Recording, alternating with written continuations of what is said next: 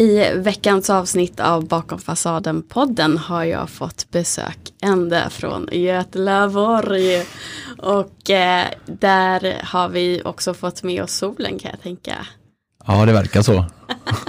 jag driver lite med att ni har lite dåligt väder där på västkusten. Ja, det brukar vara så, tyvärr. Av någon okänd anledning. Men idag är det strålande sol och en strålande Rickard Amidani sitter mitt emot mig. Jajamän. Varmt välkommen.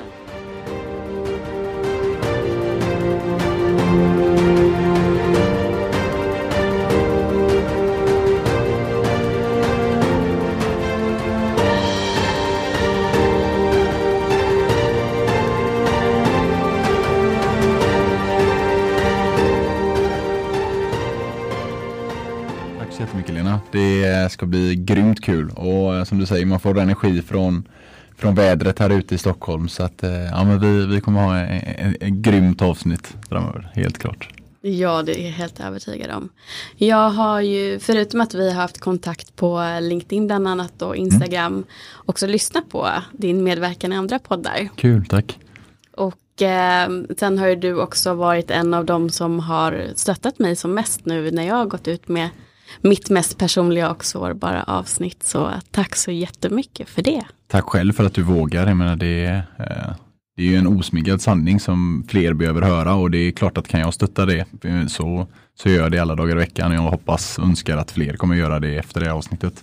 Eh, för det är ett väldigt vågat avsnitt och jag har inget annat än en, än stor respekt för att du vågar det. Det är, det är väldigt modigt, väldigt, väldigt kul att du är så självsäker i dig själv. Att du liksom våga vara offentlig med dina utmaningar.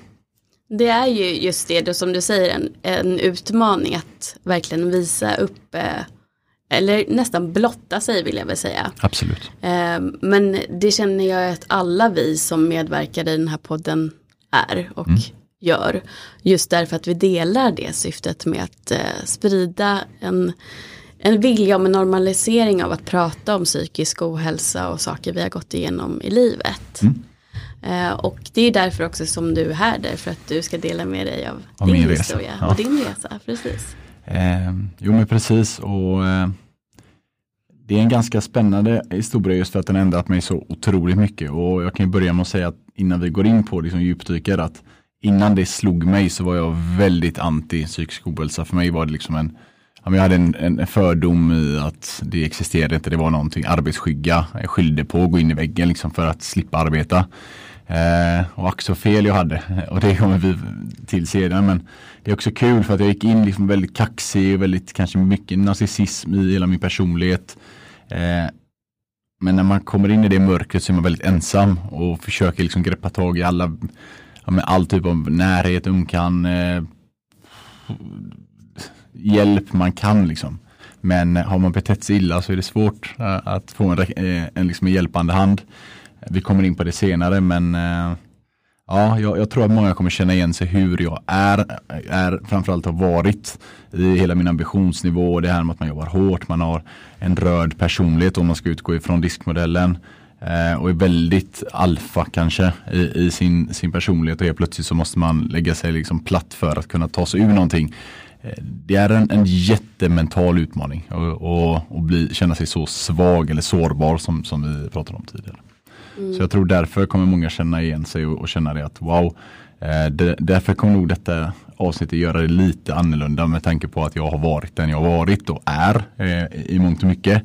Eh, men hur det liksom har tvingat mig till sådana tuffa beslut som garanterat, eller med stor sannolikhet, många känner igen sig och, hur man liksom vad som kommer krävas av varje individ. Och jag kan säga det direkt att för mig var det väldigt svårt eh, att be om hjälp.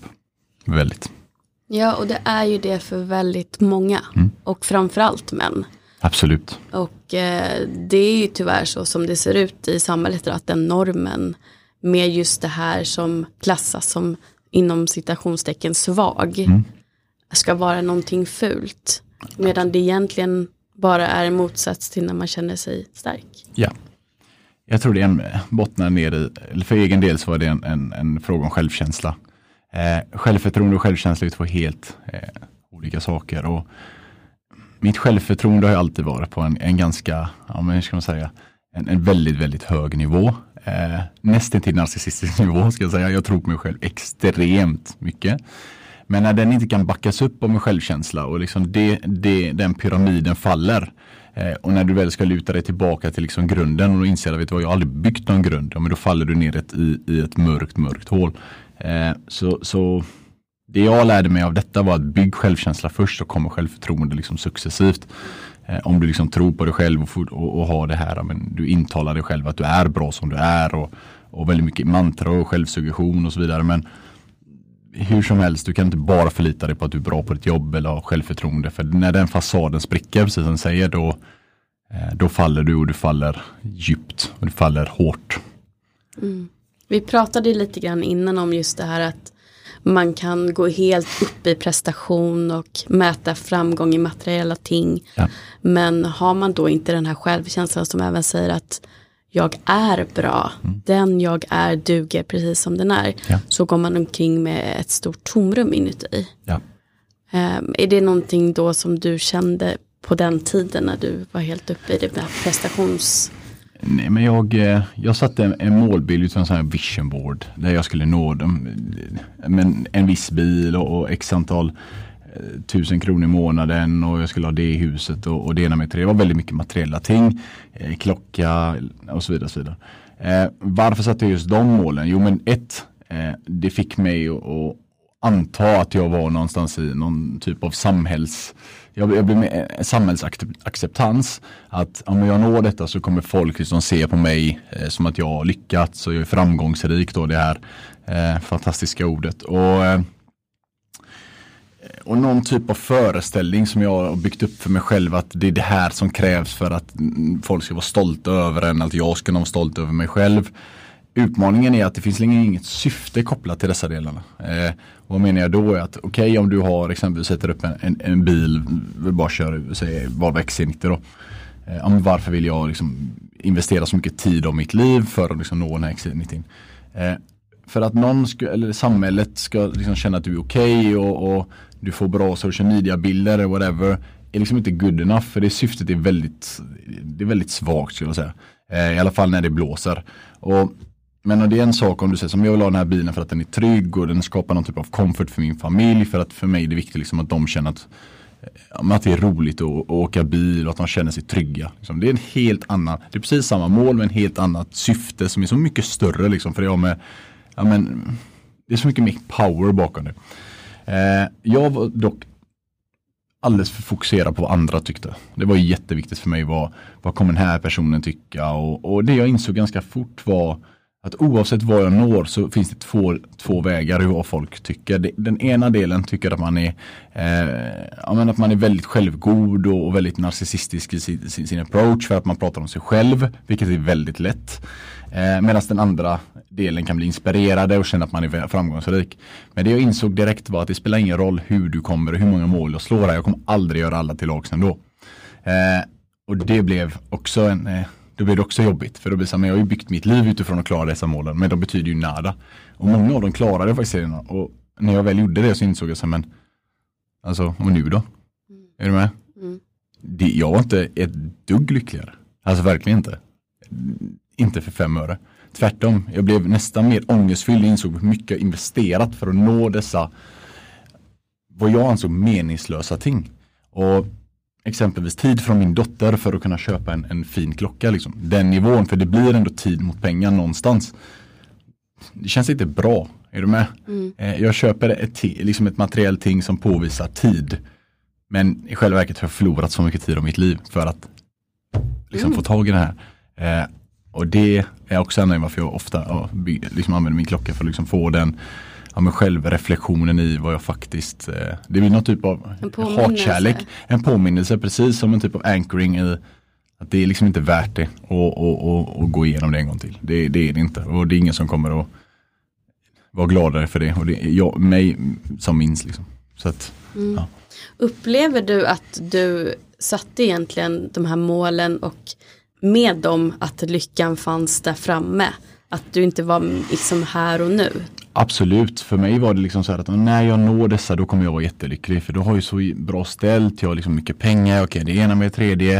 Eh, men det är ju ingen sanning, det är ju bara Jag vet inte vad det är. Det är liksom en, en, en, en det är en lugn, rakt av. Det, det är eh, en, en eh, Vacker fasad. En vacker fasad som liksom social media har byggt upp. Att den som har finast plagg på sig är den som har bäst liv. Jag vågar inte hålla med om det utan jag tror att den inre kärleken är väldigt, väldigt viktig. Jag hade ingen så jag sökte bara den yttre. Mm. Eh, och lycka kommer inifrån. Jag, fast jag försökte söka efter den och jag menar det går inte. För det, man kan inte förlita sig på att andra ska ge dig någonting. Eh, och ännu mindre för att du har en fin bil. Men om du behöver få lycka för att du har en finare bil, men då kanske du ska reflektera över den relationen ganska snabbt känner jag. Mm. Och likadant med bekräftelse. Mm. Om du inte bekräftar dig själv utan du bara förlitar dig på att, ja, men, om vi tar då mm. sociala medier, att du lägger upp en bild hela tiden och så har du dina, nu tänker jag bara på så här, de här typiska influenserna mm. idag som man ser att de kommenterar varandra, liksom killarna får åh dunder och de här eld-emojis och åh bror och det är så liksom mm. allting är så bra. Mm. Eh, och tjejerna är liksom bara wow och jag har inte ord och mm. värld, alltså allt vad man nu säger. Och jag sitter alltid där och tittar och, och tänker så här, men hur genuint kan det här vara om du säger samma sak till de andra i din eh, sfär som har högre följarskara än vad du har. Men hur genuina är ni egentligen? Tycker du verkligen om den här personen för vem de är? Eller är det bara, uff, de var så snygga där? Nej, jag... Liksom, och då blir det så här, förlitar man sig, då blir det så att man fastnar i det här, tänker jag, med att man hela tiden går in och tittar på, har jag fått likes på det här? Och mm. då lägger sitt humör i, i vår, alltså yep. okej, okay, nu har jag fått noll likes på den här, då är jag dålig, då är jag ja. på dåligt humör. Ja. Ju, då finns det inget utrymme för att själva din egen självkänsla och din egen bekräftelse för vem du är. Helt enig. Får inte vara med. Du lyssnar inte ens på dig själv eller vad du tycker om dig själv. Och det är väl det som är, är farligt med social media, att mycket av det genuina har försvunnit och det är mer strategiskt tänk. Det som du, du, eh, så som jag upplever det du pratar om nu, så är det mycket strategi bakom det. Jag menar, mm Eh, varför kommenterar man på, nu säger jag inte att det är enbart det, de tycker säkert jättemycket jättefint men när man säger liksom att man är superbra och gör det till 20 olika som har en, en större följarskara så handlar det också om att ha en dold agenda att man ska få sin liksom, medvetenhet om vem man själv är och att eh, få, få en tillbaka kommentar för att få liksom, deras följare.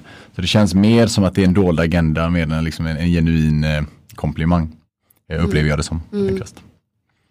Hur om vi går tillbaka till liksom när, när allting har hänt för dig. Mm. Alltså de perioderna i livet som du känner har förändrat dig. Mm. Vill du berätta lite mer om det? Eh, jo men det, det, det som har förändrat mig främst är misslyckanden. Eh, jag, eh, I allra högsta grad. Mitt, mitt, första riktiga misslyckande som verkligen liksom påverkar mig hela mitt liv. Det är eh, när jag spelade fotboll i Qatar. Eh, 2009 eh, och var en signatur från att bli fotbollsproffs, liksom var min dröm. Eh, men det blev inte så, utan det slutade med att vi fick sova i, jag och, och, och min, min kollega som var med oss, fotbollskollega, eller lagkamrat. Eh, fick liksom bli utkastade från en lägenhet och fick sova i en moské för att kunna ta oss hem. Och det var inte riktigt det vi såg, det var inte det vi hade visualiserat. Och det, är ganska, det tuffa var inte att liksom misslyckas där och då, det tuffa var att kunna komma hem och se liksom vänner och familj i ögonen och, och veta att man har misslyckats. Eh, och sen känna den skammen. Jag, jag säger inte att den skammen var liksom rättfärdigad men det är den du bygger upp. Att alla tycker jag är värdelös och jag är värdelös. Jag menar, hur kunde jag missa det här? Nu, det finns så mycket hjärnspöken som kommer med ett, ett stort, stort misslyckande. Eh, som liksom kan paja allt. För min egen del så skapar det en sån rädsla att misslyckas igen. Att jag spelade inte fotboll igen på den nivån. Jag vågar inte. Mm. Jag vågar inte utsätta mig en gång till för att liksom bli eh, ja, men, åtlöje. Så att eh, jag fejkade någon skada, jag pekade någonstans och helt plötsligt blev det min verklighet. Då hade jag ju ont eftersom jag ville verkligen, verkligen ha ont för att liksom kunna rättfärdiga för mig själv att det här är ingen lugn, det här är, det är en anledning. Det är ingen ursäkt. Är de mm, mm. Eh, men det var tufft, det var väldigt, väldigt tufft. Och för att jag menar, precis som med tid så kan du inte gå tillbaka och sen göra om, göra rätt. Utan idag så är jag inte proffs. Men hade jag gjort saker annorlunda och kanske tagit som en lärdom och kört en gång till så kanske mitt liv hade sett annorlunda ut. Jag vet inte.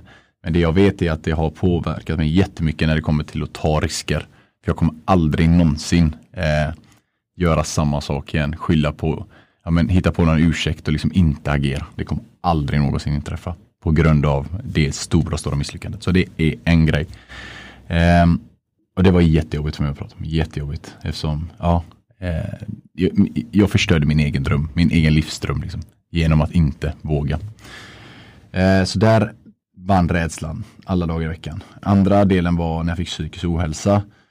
Och då var det ju kroppen som reagerade starkt. Det var liksom inte bara det mentala utan det var allt ifrån att man har panikångestattacker i sömnen till att man vaknar upp med näsblod dagligen till att man är liksom inte är helt ja, men man, man sover inte på nätterna, man drömmer mardrömmar alltifrån eh, varje gång jag slöt mina ögon så drömde jag att min, det kunde vara att min eh, dotter blev liksom antastad att någon blev påkörd. Det var väldigt hemska drömmar som kändes väldigt, väldigt äkta. Och då till slut blir du rädd för att sova. Och jag menar, när någon tar sömnen ifrån dig så är det rätt svårt att vara liksom effektiv och, och, och, och, funktionell. Så att det var andra delen och man, man lär sig mycket av sig själv genom att gå igenom de här tunga perioderna. För att eh, ett, allting har sin tid, allting kommer att passera. Men eh, där och då så är det väldigt lätt att man liksom tar en försvarsställning och försöker inte axla problemet. 2009 axlade jag inte problemet. Jag flydde från det. Eh, 2019, tio år senare jag fick eh, psykisk ohälsa, så attackerade jag problemet. Det var skillnaden. Mm. Eh, jag attackerade ett större problem, en större utmaning. För det här var liksom eh, jag kunde inte påverka på samma sätt som liksom, om jag ville spela fotboll eller inte. Eh, utan jag attackerade genom att faktiskt göra någonting åt det. Ta reda på vad var det, liksom, vad var anledningen till att det blev så här. Och det gjorde jag inte 2009. Utan jag flydde. Och hade det inte, jag har aldrig tänkt så, men om inte det hade hänt 2009 att jag misslyckades, var så rädd. Så kanske jag aldrig hade vågat axla det och var så attackera min utmaning tio år senare. Jag vet inte. Eh, jag vet bara att det är anledningen varför jag tog mig ur.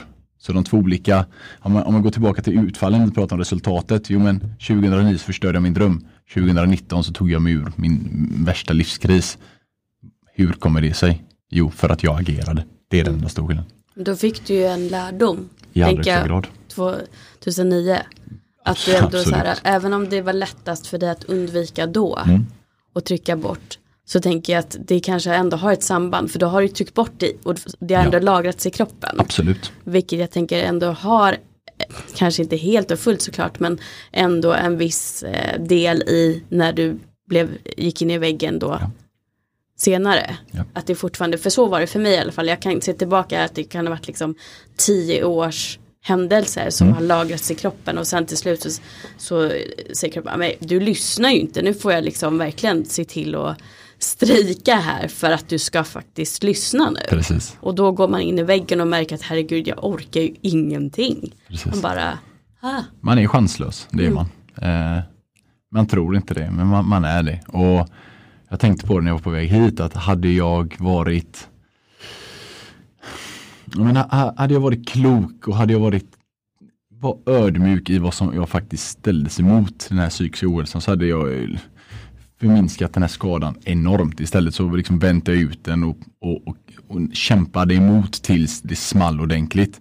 Och, och då, då, då small det. det. Det var liksom självmordstankar, den nivån blev det.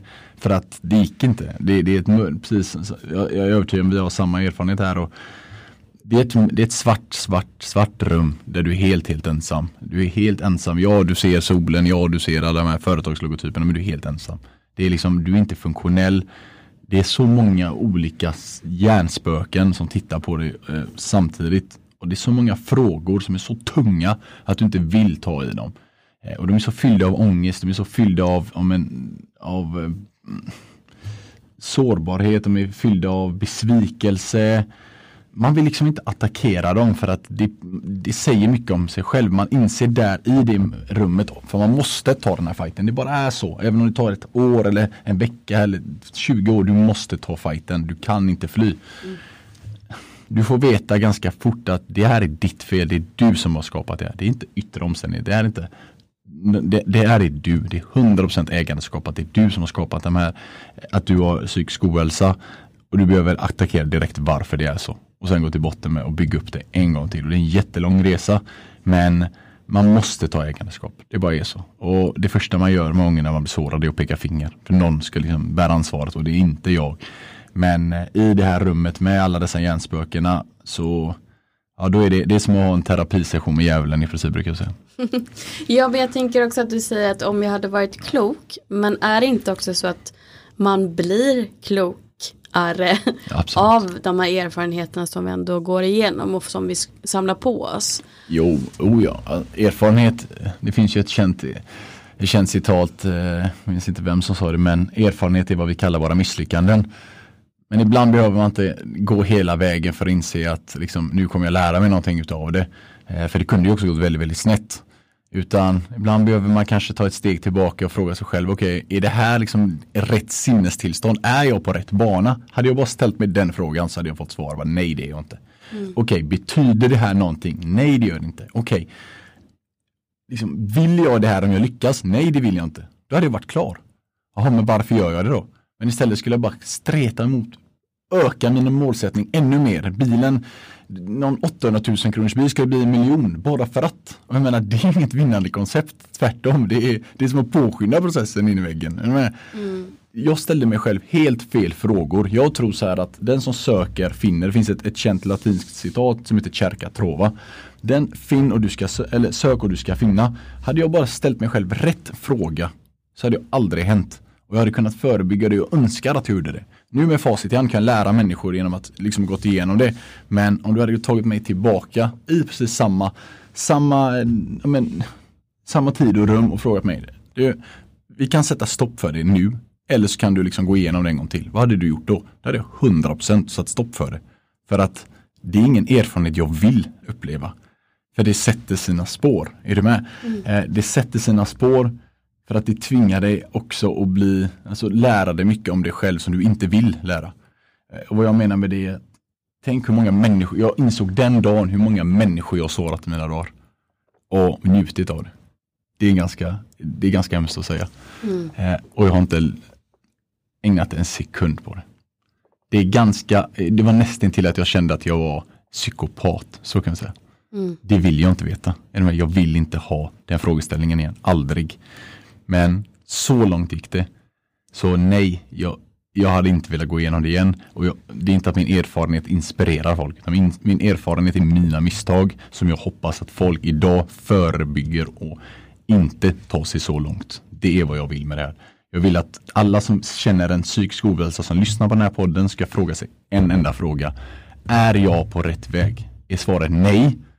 Stanna och börja navigera om. Är svaret ja, då kör du. Men om du är på väg mot psykisk ohälsa eller har det så är du inte på rätt väg. Det är bara är så. Ställ er själva rätt frågor så kommer ni få svar. Det är min eh, teori. Men för att då ställa de här frågorna till sig själv, Mm. då måste man ju också ta sig tiden att stanna upp och reflektera. Absolut. Kör du bara på utan att någonsin stanna upp och ens tänka ut vad jag håller jag på med, då kommer du inte ställa dig själv de frågorna. Absolut, du har helt rätt. Och det finns, min favoritbok heter Munke sålde sin Ferrari. Den handlar precis om det här, om en superambitiös man som har allting. Det här om en kändisskap, pengar, hus, bil, you name it. Han har allt.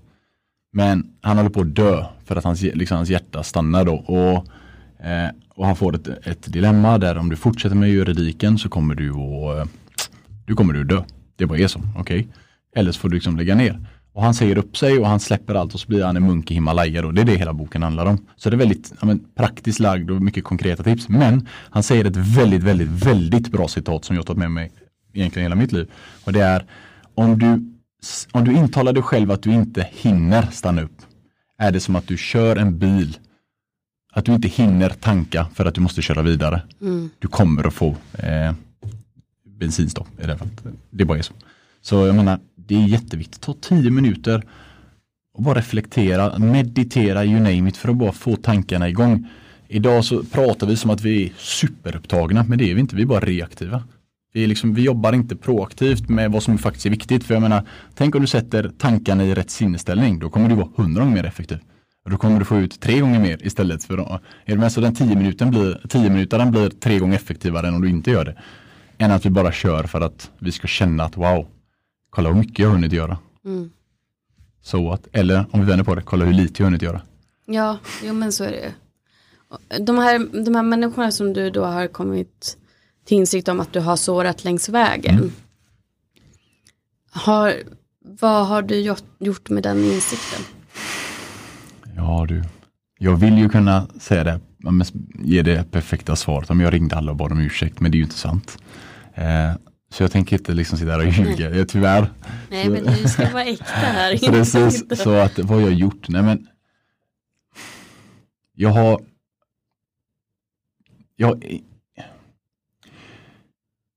jag försöker bygga upp mig själv, eller försöker, jag, jag, jobbar på att bygga upp mig själv till att inte göra om det. Mm. Eh, om jag kan, sen är det självklart såra människor, det gör man säkert superofta men jag gör det inte medvetet på samma sätt.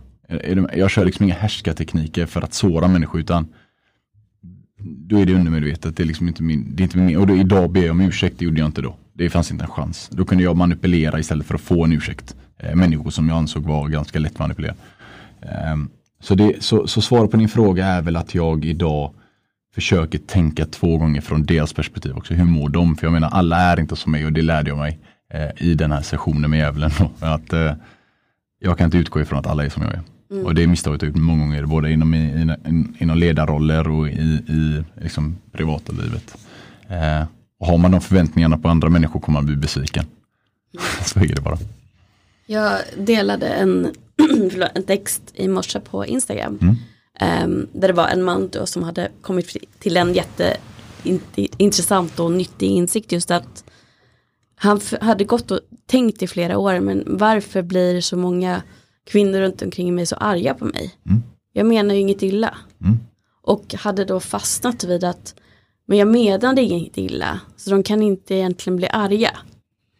Och jag tyckte det var så klokt skrivet, Brian Reeves heter han, han har också en podd som heter Man This Way. Mm. Um, och just det här med att, och det kände jag igen mig i att jag har ibland haft svårt att förstå hur andra människor kan ta illa upp bara för att jag vet hur jag menar. Precis. Men jag kan ju aldrig styra hur det landar i mottagaren för mottagaren filtrerar utifrån sin verklighet. Yes. Och där, det tog jag verkligen till mig att försöka tänka på också eh, när jag säger någonting som möjligtvis kan landa på ett annat sätt. Sen kan det ju vara jättesvårt, man kan ju inte vara jättelångsamt i allt man säger alltid. Och det är självklart, man, som du säger, man kommer ju såra folk. Ja. Eh, men också då tänka att jag kan inte styra i hur det landar hos en annan person. Jag kan fortfarande validera att absolut, du säger att jag sårar dig, jag sårade dig. Det kan jag inte ta ifrån dig. Men jag kan också säga att det var inte min intention. Och jag kanske inte alltid kommer hålla med om att det är så som de har uppfattat det. Men att man fortfarande har den här kommunikationen och intentionen är också kommunicerad. Precis. Så att man ändå tar liksom med sig det lite grann vidare i livet. Och eh, just det här med att be om förlåtelse, det är någonting som också jag har hört i många andra poddar som har tagit upp, eh, bland annat i podd Mogna så pratade Ruben Salmander om att han eh, har gjort en lista över folk som han har sårat och sen gått tillbaka och pratat med dem. Och då tänker jag att det här är ju någonting som jag tror kanske är också vanligt. Han är väl, jag tror det är 50-årsåldern nu. Eh, och jag tänker, då har man ändå nått en mognad själv, förhoppningsvis. Eh, insikter, kunskap, livserfarenhet och ödmjukhet med det. Så att man kanske också inte tycker att det är så svårt att sitta med det som du beskriver. Precis. Skam, skuld, med vad har jag gjort? Är jag en dålig människa för att jag har gjort det här? Yes. Utan ändå veta att nej, det är jag inte. Men jag är en människa och jag har gjort det här. Precis. Jag kan fortfarande ta mitt ansvar. Mm. Och jag känner kanske ett behov av att be om ursäkt. Och igen inte veta hur det tas emot. Men i det bästa fall kan det vara otroligt läkande hos båda parter. Absolut. Och det tycker jag är så intressant att bara reflektera över hur vill jag gå vidare med just det här med förlåtelse, be om ursäkt, ta emot andras ursäkter och sånt i livet. Det är, eh, det är ett dilemma. Ja. Vad, utifrån din eh, ditt perspektiv då, både som man och, och bor i dagens Sverige. Mm. Vad tror du är det som står som största hinder från när någon inte ber om ursäkt eller ber om förlåtelse? Stolthet. 100% stolthet. Eh, och stolthet bygger ju också på en fasad. Eh, det är ju en, det är en föreställning. Vi har stolthet i form av, du var inne på det tidigare, det finns ju en, en fördomsfullhet när det kommer till att man, män inte ska gråta. Eh, man ska inte be om ursäkt, för jag menar det är ett tecken på svaghet.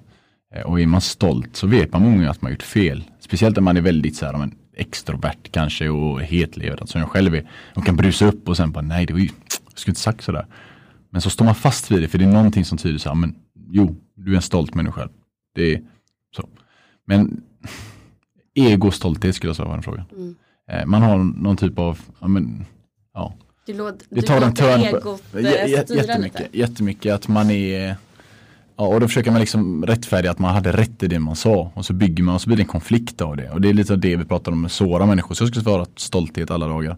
Eh, och är det så att du inte kan be om ursäkt och du vet att du gjort fel. Har du inte gjort det så, alltså, jag menar, det ska ändå vara genuin. Men vet du att du gjort fel, alltså be om ursäkt sen om det tar en kvart eller om det tar en dag. Det, det är olika för olika. Men jag tycker man gör det av, av respekt och, och, för att visa sig själv. Att jag menar, man, man får behandla andra som man själv vill bli behandlad. Det är um, ett långt svar på en kort fråga.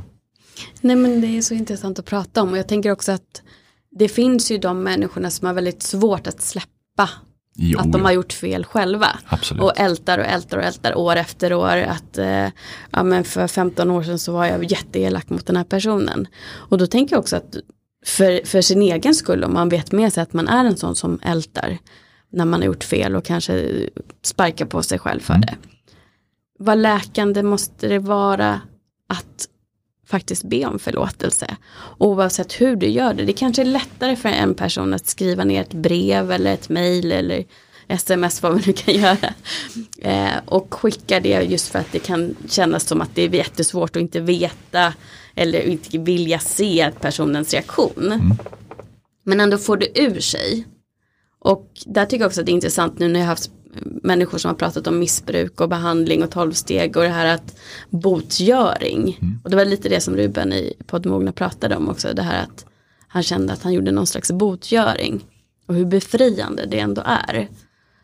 Om man reflekterar då i motsats till att vara stolt. Att faktiskt fortfarande känna sig stolt fast kanske på ett annat sätt då över att du faktiskt gör din botgöring. Att du ber om förlåtelse. Ja, och det, det utvecklar den som människa med. För när man ber om förlåtelse och inser att ens ego inte går sönder så då utvecklas man och livet går liksom vidare.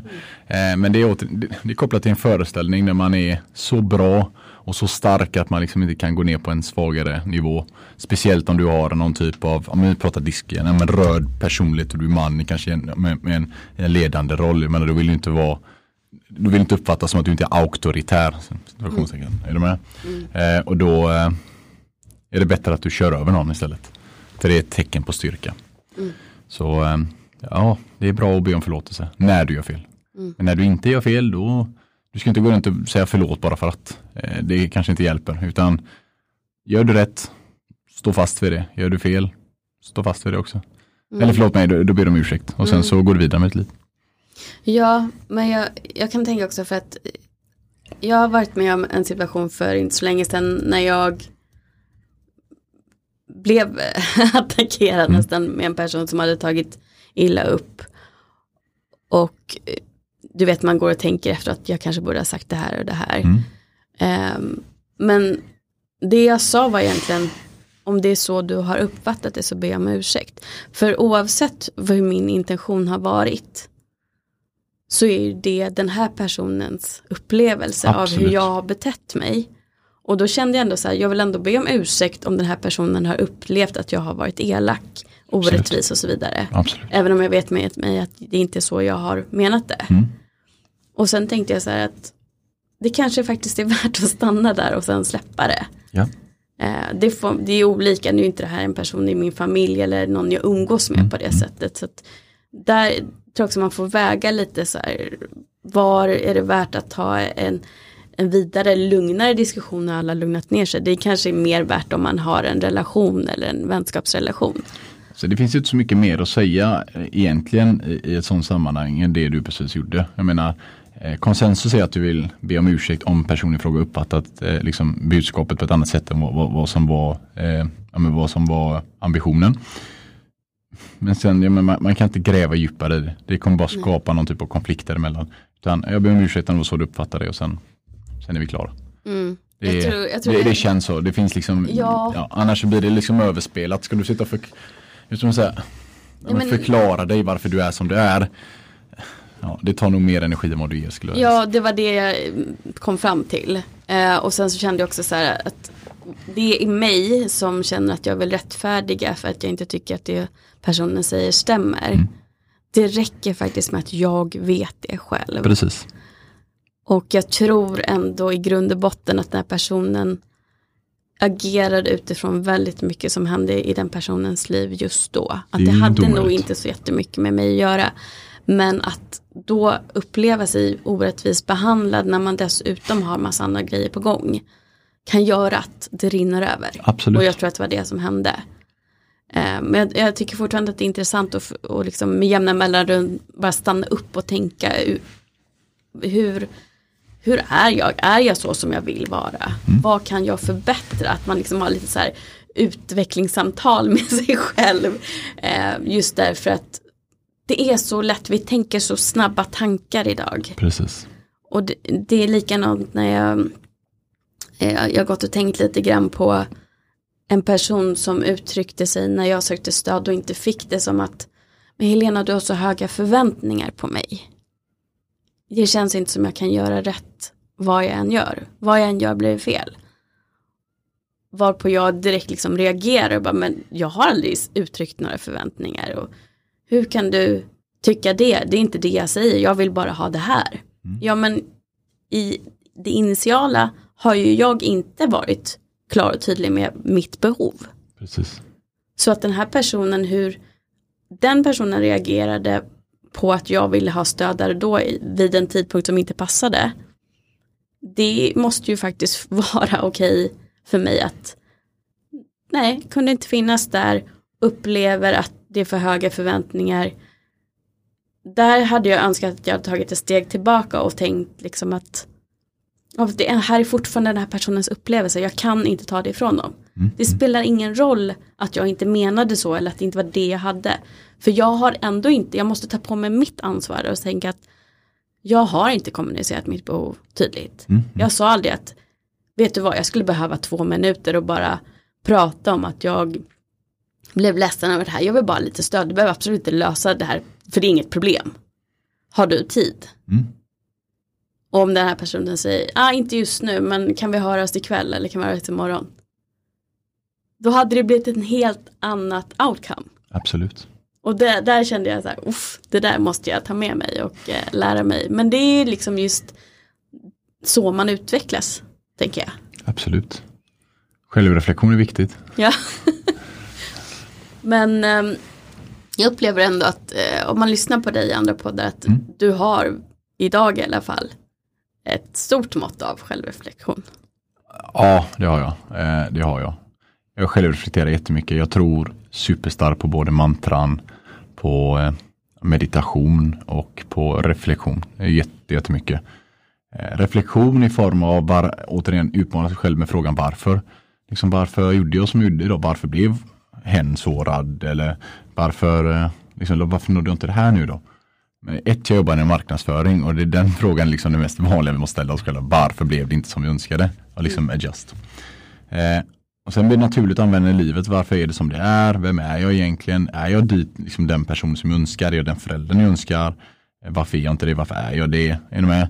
Eh, så försöker jag någonstans fokusera på vad funkar inte och försöka eliminera och vad funkar och liksom maximera. Det, det, det är så jag försöker bygga mitt liv. Eh, men ja, det jag tycker självreflektion är, är, är jätteviktigt och det är skönt ibland att bara gå in i sitt inre. Jag läser extremt mycket böcker men också gå in i sitt inre och se att oj, det är skönt, det är som ett, en egen terapi, en terapisession med sig själv. Eh, man, man, all stress försvinner. Ibland så inser man också att vet du vad, de här utmaningarna jag står inför, att jag ska betala ett bolån eller you name it, är inte så enorma som man liksom bygger upp till en början. Det är inte värt att få någon typ av stress runt det det löser sig. Eller jag har en plan för jag ska lösa det. Och tar man bara, alltså, reflekterar man utmanar problemen så ser man ibland att det, man gör det så mycket större än vad det egentligen borde vara. Men vill vi ha, ut, vill vi ha en, en negativ känsla så behöver vi alltid bara tänka på det negativt. Så som, om en räkningen kommer den 15. Jo men det är den andra idag. Är du med? Det, du behöver, liksom, det är 13 dagar kvar. Ta det nu lugnt. alltså, du behöver inte attackera. Idag är det inte så viktigt. Nej, det är inte sant. Är med? Men många gånger så blir man så här, men 15, vad gör jag nu? Shit, det är helt kört. Jag måste ringa någon och så eh, blir man liksom så. Istället för att ta ett steg tillbaka, reflektera över, men vet du vad? Det är lugnt, det löser sig. Mm. Jag har hur mycket tid som helst. Jag säger inte att man ska vara nonchalant, men jag säger att ibland så är det bra att, att utmana sina utmaningar. Ja, och utmana sina tankar och rädslor. Absolut, rädslor är precis som, ja, men som allt, egentligen är föreställning. Rädsla är en känsla. Eh, och den känslan bygger är ofta väldigt tom. Den bygger, återigen, om man utmanar den djupt och säger varför är jag rädd för spindlar då som värsta jag vet. Alltså jag har faktiskt inget bra, jag har inget bra svar. Det har bara blivit så. Jag tror att jag har systematiskt blivit programmerad sedan jag var barn. Att spindlar är man rädd för. Ormar tar man inte i. Och champinjoner äter man inte. Liksom det är min föreställning. Jag säger inte att, jag säger inte att den är liksom bra eller dålig men det har bara blivit så. Och det finns inga, jag har inga bra argument till varför det är så. Utan jag tror att hade jag det varit en spindel, jag hade lyft den och kastat ut den exempelvis på gården så hade jag nog, jag hade nog överlevt det. Och detsamma med en, om en orm kom och jag satt i en situation där jag liksom inte kan, kan gå därifrån. Eller om jag nu fick champinjoner i mat. Jag hade nog grejat det. Kanske, ja, det, det är min, i alla fall min, min tanke. Men vi är, vi bygger någon typ av om en föreställning, om vi, om vi inprogrammerar från vår barndom att det är så det är. Eh, eller vad det beror på, det låter jag vara osagt för jag är ingen professor i de här delarna. Men det, det som min det som min både erfarenhet och det jag har studerat säger är att många gånger så är det tom, tomma rädslor som vi liksom bara har byggt upp för att det är så. Någon annan är det, ja men då är jag det också. För tänk hur många människor som är rädda för spindlar. Om spindlar är hur små som helst. Vi, de tänk hur rädda de är för oss som är på en, mm. är de 191 centimeter långa och, och det är en, en spindel som är som en femkrona och jag liksom, bara, det finns en chans att jag rör den här. Och det är inte bara jag, det är fem andra som säger samma sak. Mm. Vad är det som bygger den fasad? Varför, alltså, det känns ibland som man är mer rädd för en spindel än om det kommer in ett fullvuxet lejon. Varför är folk så extremt rädda för spindlar och hajar? För det är någon som för länge sedan har sagt att det ska man vara. Mm. Eh, men om man reflekterar och som säger, argumenterar, då inser man kanske, okej, okay, ja, jag kan nog lösa det här. Så jag kan nog överkomma den här rädslan. Jag är livrädd för höjder. Höjder är det värsta jag vet. Det, och du hör hur jag talar om höjder. Mm. Det är det värsta jag vet. Det är det första via reflex som, som landar när någon frågar, liksom så här, är du höjdrädd? Mm. Du har inte med att ha en positiv inställning till det. Att ja, jag älskar att hoppa bungee jump. För att det är liksom, jag är så inprogrammerad med att det vill jag inte göra. Men om du frågar mig så här då, okej okay, nu, har, nu har du, säg 30 dagar kvar att leva, vill gör allt som går. Ja men ja, då hade jag hoppat fallskärm. Men det är ju så högt du kan komma. Ja, ja det är i och för sig sant. Ja. Varför har du gjort det? Då? Ja, ja, det är en bra fråga. Så jag har liksom inga bra argument, ens övertalningsargument mot mig själv till varför jag inte tycker om vissa saker. Men jag tror paradigm, liksom det, programmeringen, pro, paradigmprogrammeringen från när vi är barn är det som föder våra föreställningar när vi blir äldre. Ja. Om vi nu så håller fast vid dem och får dem bekräftade mm. genom andra. Att men, det är sant, höjder är inget bra. Och så får du tre andra som håller med. Ja, men, grymt, då gör den person som inte tycker om det då. Mm. Så eh, besvara det frågan. Ja, nej men det, det är ju så. Och just det här med rädslor tänker jag också, det, det pratar jag mycket om med anknytningsteorin. Det är ju grund och botten ofta en rädsla för att bli övergiven som man har fått från barnsben. Absolut. Som du sen tar med dig upp i vuxen ålder och då har du liksom inte ifrågasatt dina skyddsmekanismer någon gång utan du bara agerar på dem. Precis. Du reagerar när någonting upplevs som ett hot som var faktiskt eh, väldigt farligt för ett litet barn. Precis. Men du reagerar med samma mått fortfarande av rädsla mot det här hotet och liksom gör samma saker som du alltid har gjort. Och stannar upp och ifrågasätter vad det är om du är där i livet och där i din resa där du är mottaglig för att ta reda på det här. Precis då upptäcker du ju ofta att oj, det här kommer jag lätt överleva. Absolut. Om jag skulle utsättas för det. Absolut. Men jag har känt den här enorma rädslan som jag kände som litet barn. Och det är säkert samma sak. Jag tänker, vi matas ju också med filmer med hajen eh, och eh, det finns säkert några skräckfilmer med spindlar och ja. sådana där saker. Så det är nog biologiskt sett också någonting vi blir för programmerade i. Sen så tror jag också att om man är superintresserad så kan du säkert eh, psykoanalysera det där och hitta någon parallell till något annat du är rädd för. Men jag tror att i grund och botten så är väldigt många av oss, inklusive jag själv, rädda för saker vi inte kan kontrollera själva. Um, och att det blir lite som en överlevnadsstrategi. Att så länge jag kan kontrollera eller upplever att jag kan kontrollera någonting och också kanske upplever att jag kan kontrollera andra människor genom att manipulera um, så kommer jag hela tiden överleva. Och den sekunden du slutar leva i överlevnad mm. så tror du att då har jag släppt kontrollen, då kommer det bli kaos. Men när du tar ett medvetet val att arbeta på dig själv så, så att du släpper överlevnads, lev, lev, alltså att du lever i mm. överlevnad. Då upplever i alla fall jag och jag tror många med mig att det snarare är en stor befrielse.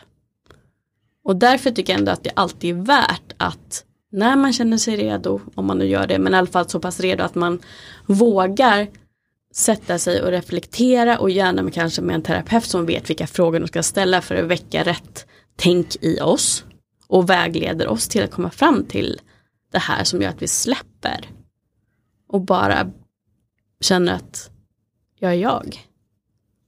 Då blir det faktiskt en så stor frihetskänsla att man känner att det jag förstår inte vad jag har hållit på med alla dessa år. Och därför också ju förr, ju förr desto bättre. Men därför så tycker jag att det är så viktigt att vi har de här samtalen. Om allting för att vi går omkring och är rädda i så många år i onödan. För saker som vi har som föreställningar i huvudet att det är ingenting jag kommer att överleva. Precis. Men ja, vad, vad tänker du om, om, om det? Jag håller med. Jag håller med i det och eh, ja det är det. Jag håller med. För jag, jag, tänker ändå att du, du har ju ändå gått igenom stora motgångar i livet och du har byggt upp en karriär och du har rivits ner från det med utmattning, panikångest och mardrömmar och sådana saker. Vad upplever du ändå att Känns det ändå som att det liksom har format dig som du är idag? Att det har varit värt det på något sätt? Absolut. Eh, absolut. Jag har haft jättegrov, om man får använda det, prestationsångest hela mitt liv. Eh, för att fylla något tomrum och bekräftelse. Eh, och det spelar ingen roll. Det har gjort mig väldigt, väldigt farlig. Eh, liksom, i, i, att jag är i, i min värld extremt, jag, jag, jag, är svår att slå om man nu utmanar mig eh, på något sätt. För att mitt, mitt varför är så djupt och det drivet är format av hat många gånger har det varit då som gjort att jag är beredd på att gå över lik för att nå det. Eh, för att få den här bekräftelsen just för, för att dämpa min prestationsångest. Så ja, det har format mig, men det har tagit mig dit jag är idag. Det, det, den besvikelsen, det hatet, det, det bekräftelsebehovet har gjort att jag har gjort, gjort allt i min makt för att ta mig dit jag är. Eh, för att vara chef, hög chef på ett, ett, ett, ett fint hotell eh, och leda många människor som är mycket, mycket äldre än vad jag själv är till eh, att idag arbeta med, med, så många hotell och liksom få den möjligheten att toppleverera för att jag är en, en högpresterande människa. Eh, men idag är det okej okay, för att jag menar idag vid 30 års ålder har jag landat i att jag kan gå hem, idag låter jag inte min liksom helgen forma som jag har varit, gjort en grym vecka eller inte. Innan var jag helt knäckt om jag hade gjort det, varit improduktiv en av fem dagar exempelvis, sex dagar. Eh, då är jag så här, men vad håller jag på med? Det är liksom varje sekund ska jag vara produktiv, annars är jag värdelös. Och då kunde jag bli så här, men bra prestation, resultat med mig idag, grymt, då är den här helgen bra. Inga resultat, värdelös helg, jag är värdelös, jag är det nummer tre. Eh, behovet liksom blir bara djupare och djupare. Så att det, hatet har format mig, absolut. Men det har också gjort att jag har behövt gå igenom många utmaningar som jag återigen med lite ödmjukhet och lite mer eftertanke hade faktiskt kunnat undvika. Mm. Eh, men ja, jag är, jag är stolt över mig själv för att jag har inte haft de lättaste förutsättningarna. Nu kanske vi behöver gå fördjupt in eh, på det men eh, eh, det finns många som, som har kommit kortare i, i, livet och i karriären på, på längre tid och kortare tid eller eh, samma tid med, som har haft mycket, mycket lättare förutsättningar. Jag har tagit mig hit, jag vågar vara så, eh, så egocentrisk och säga att jag har tagit mig hit väldigt mycket på egen hand. Eh, ja, det, jag har inte fått någonting gratis. Mm. Ingenting, tvärtom. Jag utan, gå utan att gå in för mycket på vad det då är för, för hat, har du släppt det idag? Mm, nej, det vågar jag inte säga. Eh, jag har minskat det, men det kommer nog aldrig släppa helt, det tror jag inte. Eh, för att det har byggt en karaktär jag är. Det, mm. det är så djupt i mina rötter och sanningen är så här, jag vill inte att jag ska släppa. För släpper det så försvinner den, det för, den fördel jag har. Eh, jag har en, en viss typ av ADHD har, fått till, har jag förstått och fått till mig. Folk som, som kan det där. Och med det drivet så blir jag oövervinnlig. Om det försvinner det hatet, det som idag jag omvandlar till min, liksom, min drivkraft. Då kommer jag nog hata mig själv mer för att jag tappar min prestation. Mm. Och därför vill jag alltid att det ska finnas. Sen vill jag att det ska finnas av rätt anledning. Jag vill inte, jag vill att den, liksom, det ska vara en eld inom mig. Inte att det ska vara en brasa som jag måste liksom släcka genom bara fortsätta, fortsätta, fortsätta och motbevisa, motbevisa, motbevisa. För att men det, det är ofta grunden till varför jag gick in i ohälsa från första början. Men tänker du då att det är en del av dig som är så stor så du vill inte att det ska försvinna? Absolut. Eller att du fortfarande behöver prestera med det? Både och. Prestationen, den gör mig stolt för jag menar eh, det är så jag, i alla fall min föreställning om hur jag är, alltid har varit att jag är högpresterande människa. Och jag trivs i det. Jag trivs i det. Jag tycker det, jag har, jag älskar att vara nummer ett. Jag, värsta jag vet i världen är att förlora. Jag hatar att förlora. Mer än vad jag älskar att vinna. Så ja, jag måste ha det för att liksom vara mig själv. Samtidigt som jag vill ha det i rätt mängd. Så ja, båda delarna skulle jag säga. Mm. Jag vill inte tappa det. Om någon frågade, du, om, om du knäpper med fingrarna så är det borta. Då hade jag tackat nej till den begäran. Mm. För det är en del av vem jag är. Och det är en del av varför jag, eller det är det jag behöver för att nå de målen jag har satt som är väldigt mycket högre än vad kanske gemene man har. I, i många delar och, och jag är galen nog att tro på mig själv. Det är det som är, jag vågar säga det att jag har garanterat, okej okay, jag är så jätteärlig men jag, av alla människor du någonsin har mött Helena så kan jag lova att jag är topp 10 när det kommer till att, att tro på sig själv. Jag har en sinnessjukt självförtroende. Mm. Jag vågar till och med vara så fräck och säga att många gånger så tror jag att jag är bäst genom tiderna på vissa saker. Mm. Att Gud, Gud har satt mig på eh, planeten och jag har den potentialen som ingen annan har. Att det, är, det är helt sjukt hur långt jag kan gå. Mm. Och det, jag är så insnöad i det och tro så djupt mig själv sen, barnsben. För det, jag har inte fått någon av någon annan så jag har behövt tro på mig själv att jag är inte rädd för, för att sätta höga mål, tvärtom. Jag är rädd för att, hur, att jag kommer nå dem snabbare än, än vad jag, eh, än vad jag liksom, vad som är, är realistiskt. Det, och det är också min största tillgång. Det är också min största fiende många gånger för att det, det tvingar mig ibland att inte vara så är. Eh, hade jag inte varit så extrem i det så hade jag kanske varit mer ödmjuk och eftertänksam. Det är någonting jag lärt mig av erfarenhet men det är också min absolut största fördel. Att jag tror på mig själv oavsett vad som händer i livet. Till 110 procent. Det, är, eh, och det, det, kan jag rekommendera alla människor. Jag menar, det är viktigt att tro på sig själv. För ingen kommer göra det åt dig. Det är, mm. det är som allting, om du inte tror att du kan göra armar, liksom att du kan få en bra kropp på gymmet, då kommer du inte få det. Det, det bara är så. Eh, för jag menar, du är inte beredd att göra armhävningarna. Men om du tror på dig själv varje dag och oavsett hur tufft det blir, oavsett om corona kommer det igenom en tredje, det spelar ingen roll, omständigheterna förändras.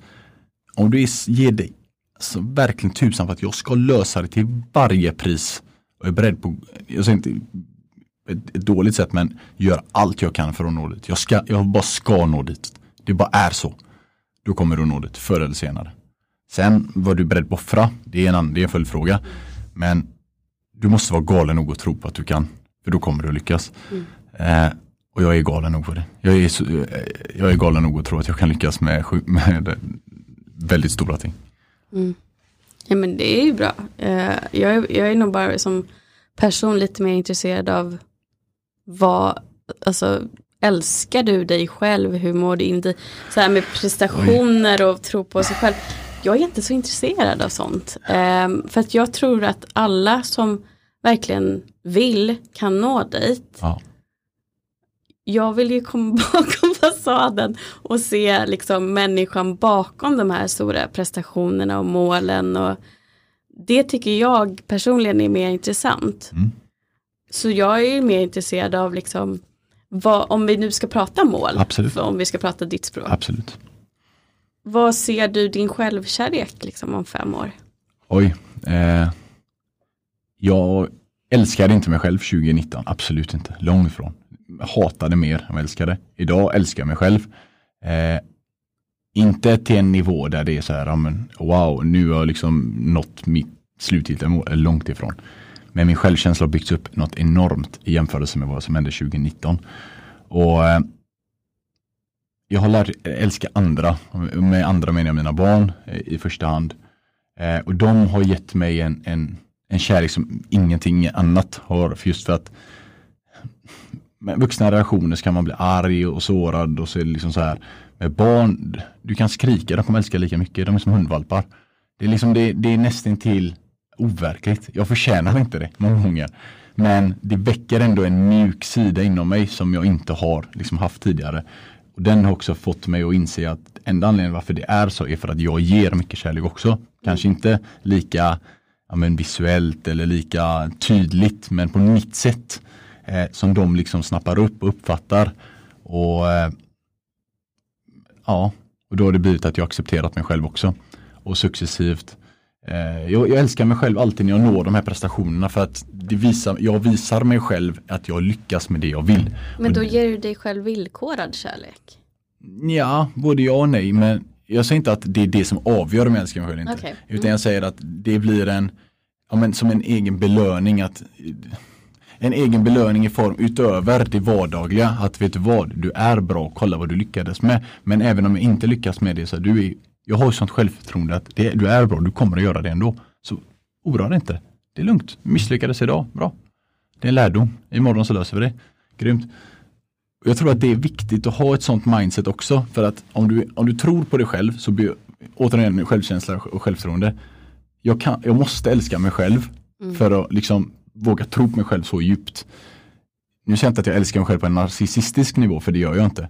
Men jag älskar den jag börjar att bli. Mm. Så kan jag säga. Mm. Eh, för jag måste jämföra med vem jag har varit. Mm. Och den personen var, älskar inte sig själv eller någon annan. Och var väldigt egocentrisk på ett dåligt sätt. Men jag hade fortfarande samma självförtroende. Är du med? Mm. Eh, skillnaden är att jag gjorde det av fel anledning. Så, ja. Ja men ofta, eh, nu blir det ju så att jag direkt liksom kopplar ihop med olika anknytningstyper. Mm. Mm. Um, och det blir ju ofta så här, har man fått lära sig att du har egentligen bara dig själv. Mm. Då måste du skapa det skyddet att du, du har bara dig själv du kan lita på. Ja. Då måste du lägga all kärlek till dig själv. Under en, i alla fall en viss period i livet för att då överlever du på det sättet som barn.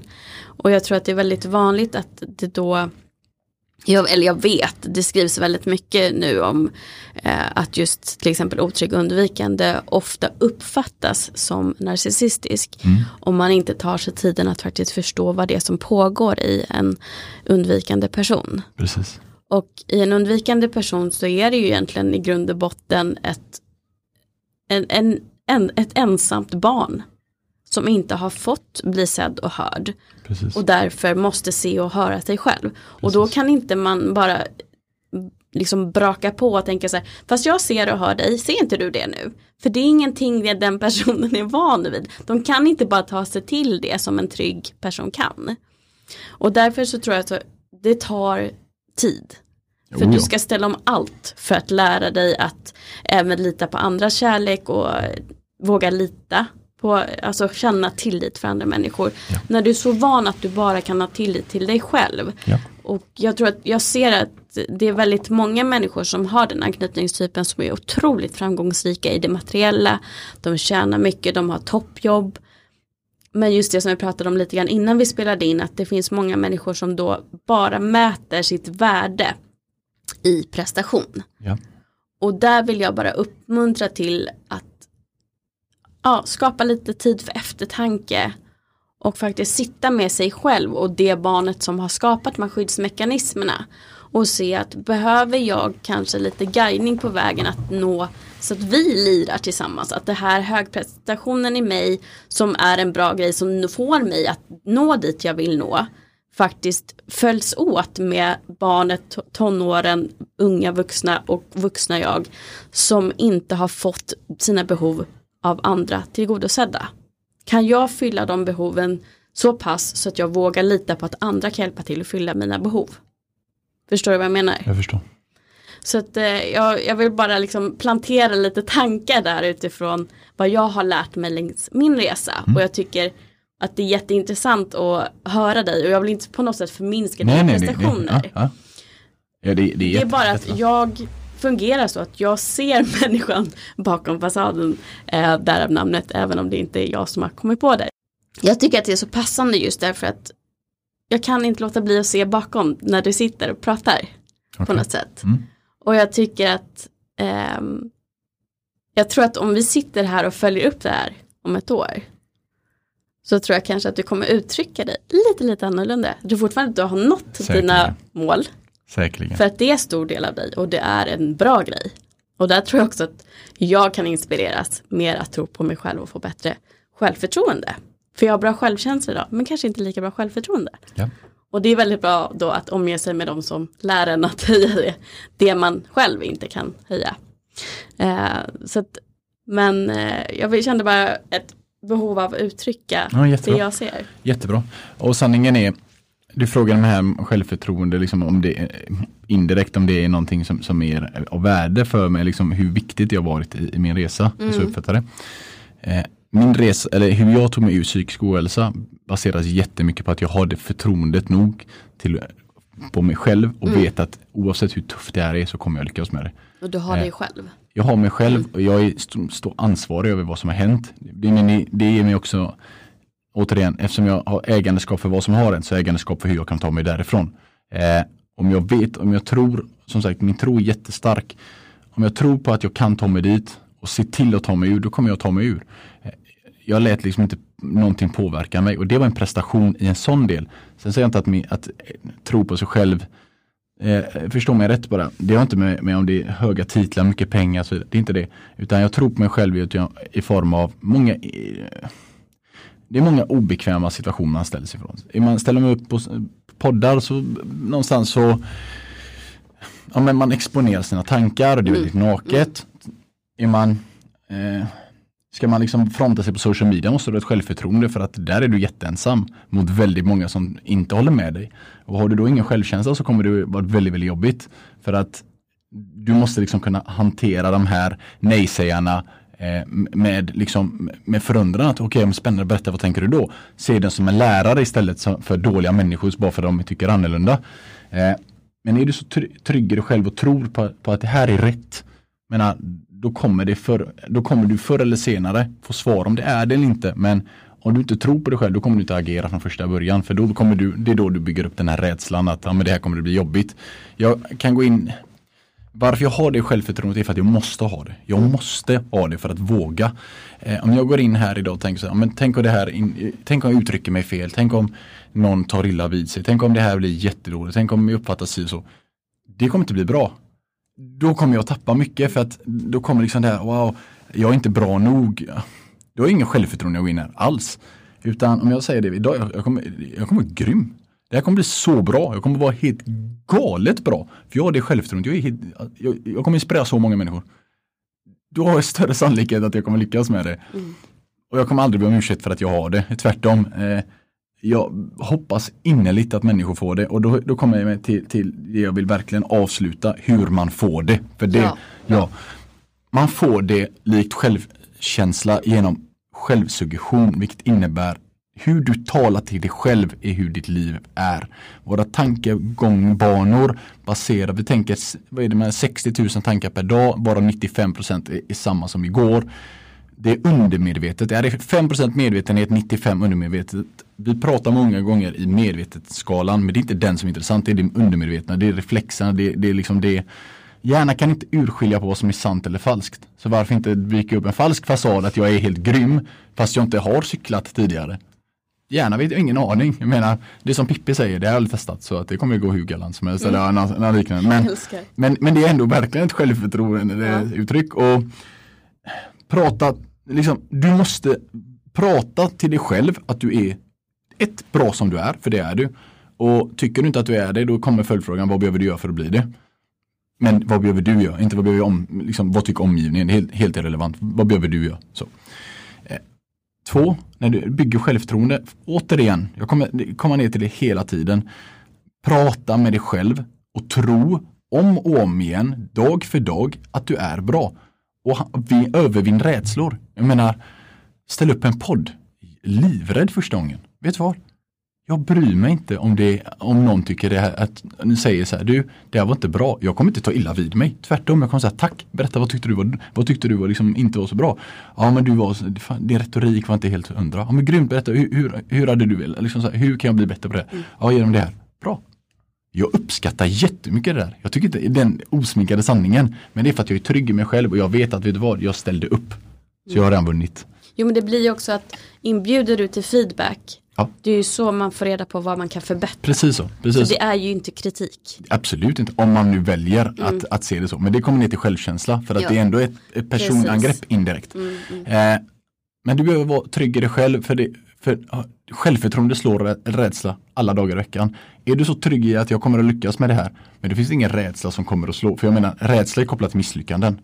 Och misslyckande är en del, eller lärdom är en del av processen. Men fortsätt prata med dig själv varje dag. Tills det sitter, tills din lugn blir sanning.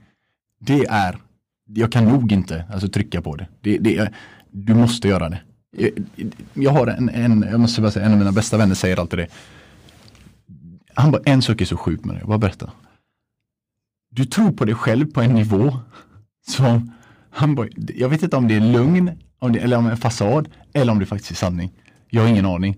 Men det får mig att tro på dig, har han sagt. Han var, för det är, det är liksom genomsporrar att det, jag behöver ingen annan att göra det. Jag behöver bara mig själv att göra det. Precis som alla som lyssnar behöver tro på sig själva. De behöver inte att jag tror på dem, de behöver tro på att jag kan leverera det. Även om det är eh, Och sen small simple steps är livsviktigt.